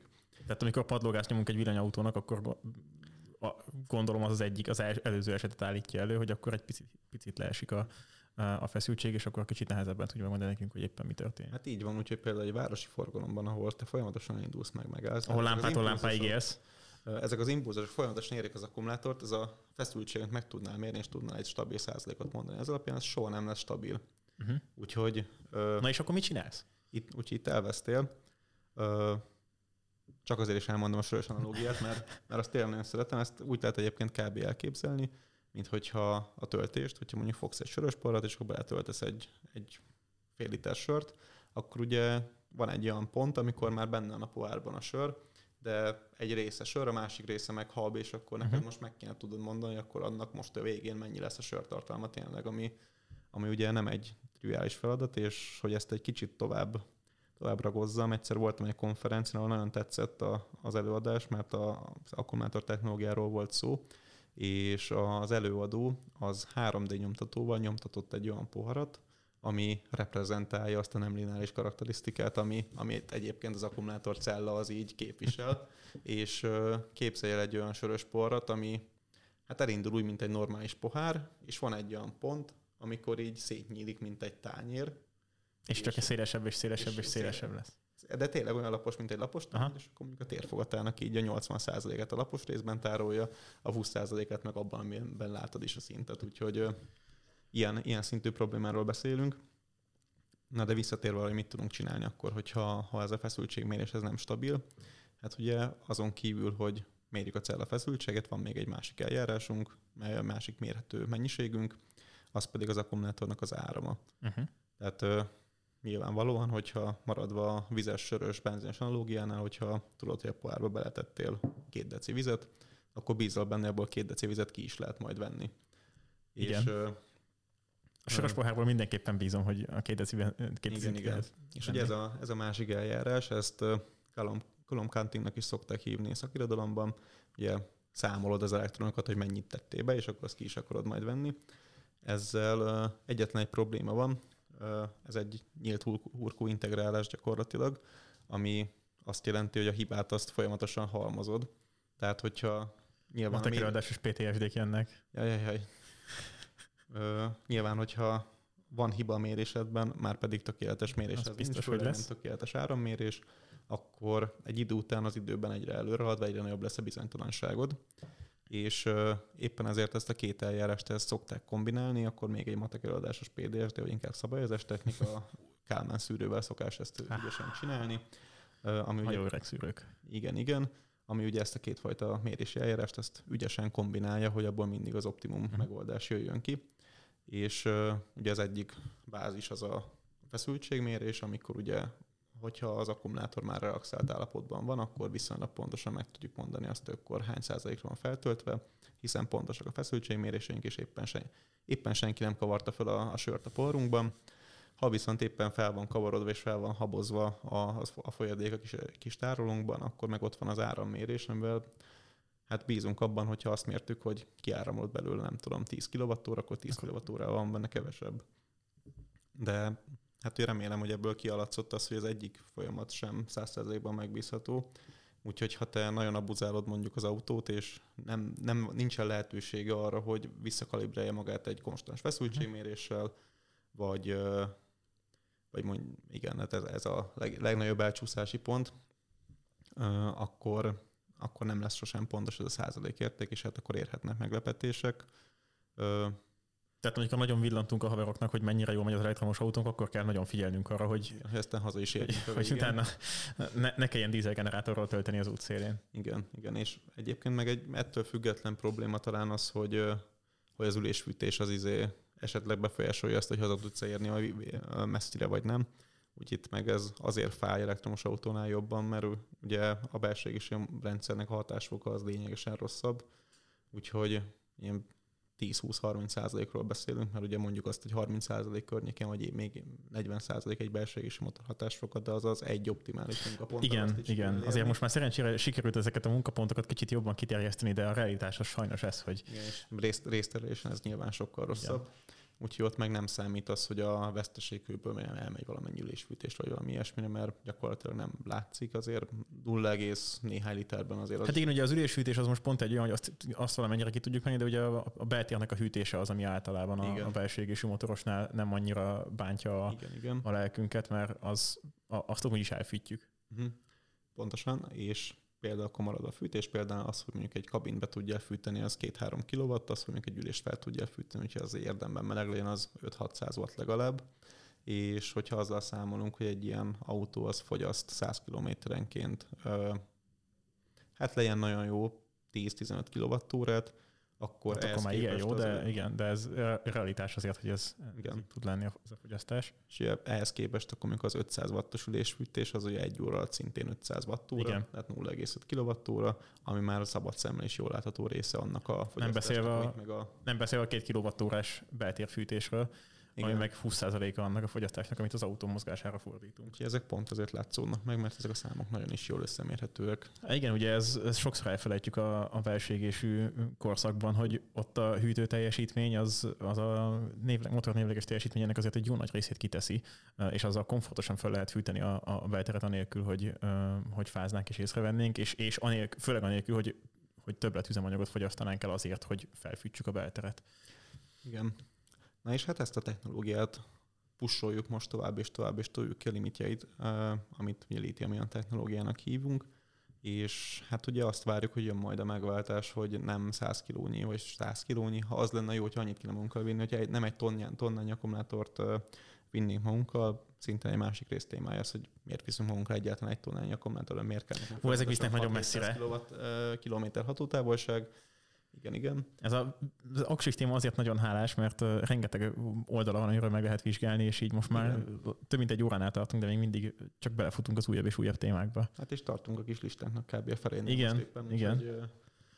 Úgyhogy, úgyhogy igen, erre itt még van mit beszélni, és azt akartam itt még kifejteni, hogy a laborban nagyon-nagyon sok dolog készül, ilyen például a Solid State, ami elhangzott már, kísérleteznek olyan dolgokkal is, hogy ez az elektro ö, este van már, és nem nagyon pörög jól a nyelvem, de hát a, az elektródákat, azokat nem síklapokból, meg ilyesmiből rakják össze, olyan felhabosított anyagból, és akkor ilyen módon nagyobb lesz a felület, és akkor az is Hmm. segít. Tehát N plusz egy ötlet van, különböző fémek, még azt el sem mondtuk, hogy akkor az, hogy lítium az le- jelenthet lítium, nikkel, metál, mangán, kobalt, alumínium, vasfoszfát, kobalt. Hát ugye mi ott van a periódusos rendszeren, a periódusos re- rendszerben azt úgy mindet szeretnénk belerakni a Hát igen, nyilván dologba. Most aki ezzel foglalkozik, tényleg az emiatt haragudni fog, de kb. úgy működik a lítium technológia fejlesztés, akkor ott a periódusos rendszer választ erről a három elemet, és akkor összerakjuk, kipróbáljuk. Nyilván vannak olyan paraméterek, amik alapján lehet előre szelektálni, mit érdemes egyáltalán választani, de tényleg ebbe a, ez az irány, hogy különböző fémeket próbáljunk ki. Mhm. Na de meddig tudjuk ezt pusolni? Itt, a, hogyha alapvetésnek tekintjük azt, hogy az elektróda az grafit, akkor ott van egy olyan limitáció, hogy mennyi lítium-ion tud az a grafit maga fölvenni így fajlagosan, és most meg kell keresni a számot, mert ügyesen elgörgettem, de Pedig ezt a számot én is láttam valahol. igen, igen. Hát itt az jön ki, hogy a, a grafitban tárolt energia az maximum, de ez tényleg ez elméleti maximum, tehát valószínűleg soha nem fogjuk elérni, az ilyen 375 amper óra per gram környékén van, és ennek most így ebből a számból a jelenlegi technológia ilyen 70-75-öt. Ez az ötödét körülbelül. Egyébként valószínűleg szternattam, és ez nem gram, hanem kilogram, úgyhogy most így gyorsan javítom is Aha. magam. De a lényeg Hát az, az, az, hogy az, az, hogy az elméleti maximumnak az ötödénél tartunk körülbelül. Aha. Úgyhogy érdemes még ezt a technológiát valóban pusolni és nyomni, mert van, van fejlődési potenciál, de ahogy a, ahogy a sony történetet is meséltük az elején, szerint, én azt várnám, hogy itt majd egy, egy olyan disruptív változás jön, ami egy teljesen új technológiát. Ezt akartam kérdezni, hogy ugyan van még ebben uh, potenciál, elméleti potenciál, de ugye a belső égési motornak is van még elméleti potenciálban egy 50%-nyi, 50-70%-nyi hatásfok növekedési potenciálja, ami elméletileg ott van, csak gyakorlatilag azt már elérni uh, a Pareto elv szerint már nem biztos, hogy megéri beletennünk azt a plusz 80% energiát abba, hogy még akár 20 vagy 10%-kal növeljük a hatásfokát. Hol tartunk itt a, az aksiknál? Tehát ez hogy, hogy néz ki itt a, a, a time, vagy a, a fejlesztési folyamat, hogy ez a 20% ez még nagyon az elején van, és még itt nagyon-nagyon kevés befektetéssel nagyon sokat tudunk előre menni, vagy már az látszik, hogy kezdjük nagyon-nagyon elérni a technológiának a határait? Mm, szerintem ez a görbe ez laposodik egyértelműen már most azt, hogy hogy mi fog történni, azt nyilván nem lehet megmondani. Ja, hát nem is azt mondtam, hogy nézzünk bele a kristálygömbbe, csak hogy körülbelül hát, hol vagyunk idővonalilag. laposodik, laposodik azért, hogy az ember megnézi azt, hogy mondjuk 2010 környékén milyen hibrid autók jelentek meg, mekkora tömegű akkumulátorral, meg mekkora valós elektromos kapacitás, és ahhoz képest most hol jutottunk el, akkor szerintem azt lehet látni, hogy ilyen 2016-7 környékén elértünk egy, egy maximumot, és akkor ahhoz, od- odáig gyorsan fejlődött Igen. ez a, ez a szám. Most már viszont ez egyre lassabb és lassabb. Hát ilyen drasztikus ugrások nem igen vannak, tehát úgy az aksipak tömegek azok úgy körülbelül stagnálnak a, a Igen, igen. Úgyhogy tekintve. Én személyesen azt várom ettől az egész kérdést, hogy majd egyszer csak megjelenik egy olyan technológia, amely egy laborban valahol megszületett, és, Mhm. És nyilván az, hogy laborban működik, az egy nagyon korai első lépés, Sajnos és az egész igen. folyamatnak így mondjuk kb. az egy százaléka, és utána az a technológia, ami tudja a várakozásokat, és, és szentgrálként fog működni, azt kell utána industria, industrializálni, és akkor gyártásba vinni, és nagy volumenben tudni előállítani. És ameddig ez nincs, addig nyilván toljuk a lítiumiont, hogy az minél inkább eléri határait. Lehet, hogy pont egy olyan vegyületet vagy ötvezetet találunk, ami a lítiumiont fogja erre a szintre elvinni. Lehet, hogy pont a solid state lesz az, ami ezt, ezt el- elhozza nekünk, de, de ahogy mondtam, itt ö, a graduális változáson és növekedésen kívül azért ott van az a lehetőség, hogy találunk valami teljesen újat, mint annó a Sony a lítiummal. a Igen, hát azért itt még a- az aksi technológiában, főleg hajtá, járműhajtásokra optimalizálva azért még, még nagyon gyerekcipőbe jár a történet. Ezt azért ténylegesen látnia kell mindenkinek, hogy, hogy azért ez még kvázi 15 éve foglalkozunk aktívabban azzal, hogy azért villany, villanyautókkal közlekedjünk. Az ahhoz képest, hogy a belső égési technológiát tényleg 100 plusz éve fejlesztjük, az, az egy teljesen más időlépték, ezt azért mindig el kell ismerni. Ha bár azért már jó párszor volt beígérve ez a disruptív technológiaváltás a, a, az aksiknál, még ez nem jött el, de hát ez pont sose ez, tudjuk, ugye- hogy ez eljön-e. Laborban működik körülünk, publikáljuk, Igen. és akkor megváltottuk a világot, aztán... Valakinek el... egy doktoria, vagy kettő. Igen, igen, vagy akár még sokkal több embernek, de hát aztán, amikor eljön az, hogy ezt piacképessé kéne tenni, akkor akkor jön az, hogy előjöhetnek problémák magával a gyártás technológiával, előjöhetnek problémák a hosszú viselkedéssel, meg hát, hogy azt sem felejtsük el, hogy most is van egy ilyen jelenség, bár nem összeesküvés elméleteket akarunk itt szítani, de azért a lítium technológiában jelentős investíciók vannak a világ több pontján, úgyhogy ha valaki előjön, hogy figyelj, srácok, itt van az akkumulátor, ami nem tudom, izé használt banánhéjjal és almával működik, hogy idézek egy vissza a jövőbe poént, akkor lehet, hogy azt mondanák, hogy hát oké, oké, de akkor most még így kéne foglalkozni lítiummal, mert nem térültek még meg a beruházások megfelelően, vagy egy új cégnek kell ezt megcsinálnia. Igen, a gazdasági vonzat az soha nem elhanyagolható az autóipar tekintve és mobilitás Igen. tekintve. Mint ahogy egyébként a, a Solid State fejlesztők is, a Toyota, meg olyan startupok, akikben, akiben mondjuk a Gates Foundation, meg néhány autóipari cég fejleszt, fektetett. Tehát ott sem a, a standard akkumulátorgyároktól jön a, a legtöbb innováció ebben a kérdésben. Hát igen, egy ilyen nagyon nagy ö, szervezet az ritkán fogja adni magát arra, hogy akkor kezdjünk el egy olyan technológiát fejleszteni, amire abszolút nem vagyunk amúgy felkészítve, felkészülve eszközileg, és teljesen át kéne alakítani hozzá a gyárat. Hát meg ugye a Tesla is igaziból ezt csinálta, mert az, hogy újra definiálta egyáltalán magát a cella standardet is, az is egy saját, saját lépés volt, mert Igen. ott azon a szinten kellett belenyúlni a, a maszkék szerint. Abszolút. Na most így nézegetem itt a listánkat, még nagyon-nagyon sok téma van, amit megbeszélhetnénk, de uh, nem tudom, hogy uh, merre felé zárjuk. Itt most a szolisztétet már felhoztuk egy kicsit, uh, de abba, ha belekezdünk, akkor nagyon sokáig leszünk még itt a, a, az adásban, úgyhogy lehet, hogy uh, talán ezzel... Szerintem ezt kerekítsük le most, uh, mert a következő, következő pont ugye már részünkről a biztonság, mert a fenntartatóság Igen. kérdés lenne, ami szerintem szintén megér egy, egy külön beszélgetés, mert ott az már felvett egészen más kérdéseket, mint, mint ami tisztán műszaki.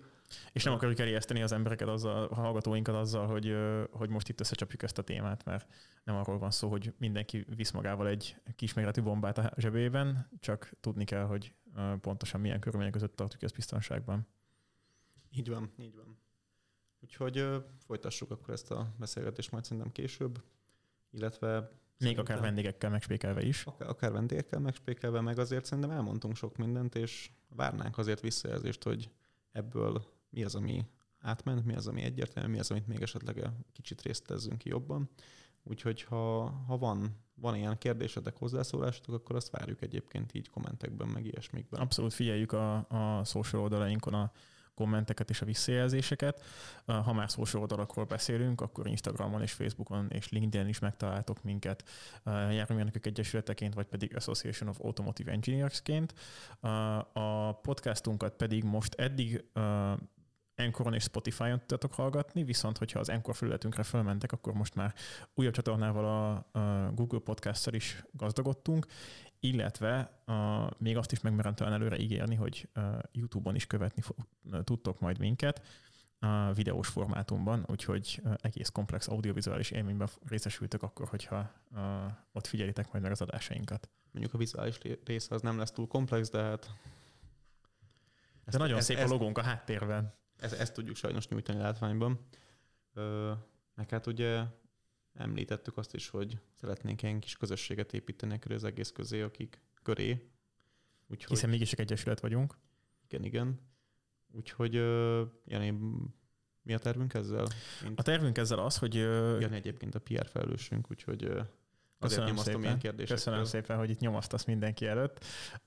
A tervünk az az, hogy egy Facebook csoportot hozunk létre, ahol tudtok velünk majd mindenféle interakcióba lépni, és ott szeretnénk feedbacket is kapni, valamint kicsit közösen szerkeszteni a következő adásainkat. Fel szeretnénk mérni azt, hogy mi az, ami érdekelne benneteket, mint hallgatóságot, és ha már Facebook csoportot építünk ebből, akkor ott egy olyan közösséget szeretnénk létrehozni, ahol ezeket a témákat, amiket itt feldobunk a podcastban, esetleg még további meglátásokkal ki lehet egészíteni, és bízunk benne, hogy ez egy ilyen szakmaibb hangvételű csoport lesz, ahol hasonszörű technikaőrültekkel tudtok beszélgetni majd ilyen témákban, úgyhogy ennek is majd a linkjét azt valamilyen szinten megosztjuk az előbb említett felületeinken, mindenképpen figyeljétek ezt, és Behind the Blueprint csoport néven fog ez majd futni, és szerintem meg fogjátok ezt majd találni hamarost a legnagyobb közösségi portálon. Így legyen. Legyen így. Előre tekintsünk, Dávid, a, a következőkre valamennyire? Mm, spoilerezzük le a jövő heti nőnapi külön kiadást, vagy mire gondolsz? Um, ha már elspoilerezted, akkor elspoilerezted. Az a jövő heti lesz amúgy? Nem, uh, kell nézni naptárat. Mert uh, szerintem, és igen, és igazad volt ebben, hogy az a, az a jövő heti? Nem, nem, nem az két, nem a jövő két heti. Hét múlva. Az két hét múlva. A jövő hetiben, uh, amennyire én emlékszem a felírt agendánkból, fogunk valamilyen önvezető driftes játékról akár beszélgetni, vendéggel ráadásul, úgyhogy akik érdeklődnek az ilyenfajta keresztben menő autók iránt, azok most megtudhatják, hogy ezt hogyan tudjuk megcsinálni vezető nélkül is, és egyáltalán miért fontos ez. Igen, igen, ugye az, basszus, ez szintén Toyota, nem? Volt a Toyotának is. A, most, ami kijött izé, Igen. hír, az, az, az Toyota Igen. volt, úgyhogy nem csak a Solid State miatt, de uh, emiatt is feljön megint a Toyotának a neve. Nem szponzoráció, ez most például pont így jött ki, bár jó lenne, ha így lenne.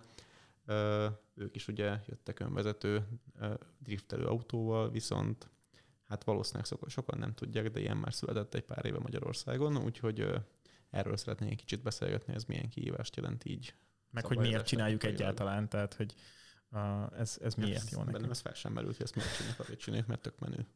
Jó, ez jogos, ez jogos, ez jogos. Úgyhogy a jövő heti adásunk az erről fog szólni, és a későbbiekben pedig majd még további izgalmas vendégeket fogunk itt vendégül látni a Behind the Blueprint stúdiójában, és ezúton nagyon szeretném megköszönni nektek ezt a, a figyelmeteket ebben a hosszabb adásunkban, és tartsatok velünk a következő alkalmakon is, kövessétek be a social csatornáinkat, és sziasztok! Sziasztok!